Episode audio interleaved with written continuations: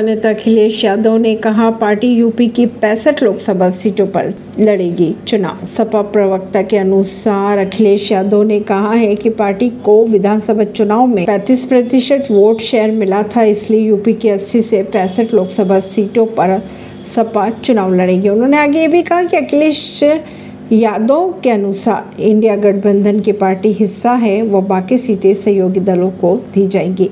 परवीन सिंह नई दिल्ली से।